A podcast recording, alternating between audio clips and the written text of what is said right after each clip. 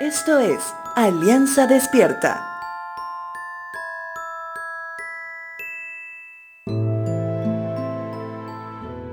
Hay personas que consideran como una virtud cosas que no deberían serlo. Déjame darte unos ejemplos. Hay personas que dicen que son en extremo detallistas y que eso les ha permitido tener un trabajo prolijo en su vida.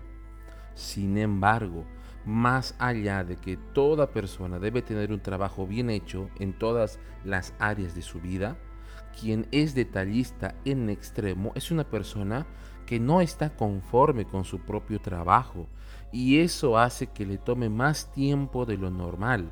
En otras palabras, no está siendo eficiente con su tiempo. Hay personas que dicen tener un espíritu fuerte e indomable que los ha llevado siempre a resaltar, un temperamento fuerte que siempre los llevó a sobresalir, como una actitud fuerte ante una sociedad que calla o hace caso omiso de lo que sucede.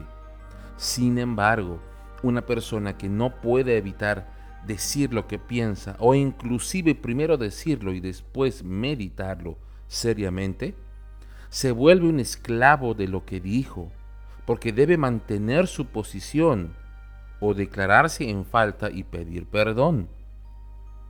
Proverbios capítulo 13, verso 3 dice lo siguiente, El que guarda su boca, guarda su alma, mas el que mucho abre sus labios tendrá calamidad.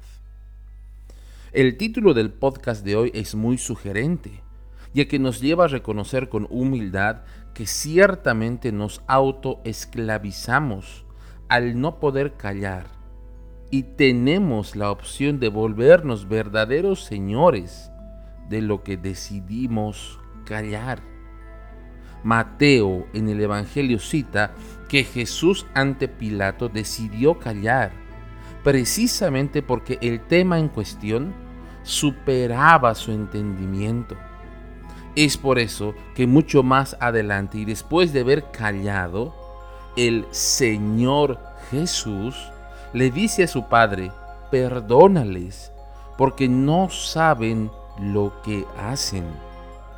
En otras palabras, esclavos de lo que dicen y de lo que hacen son, alejados de la voluntad de Dios corrompidos por su propio entendimiento y su experiencia personal.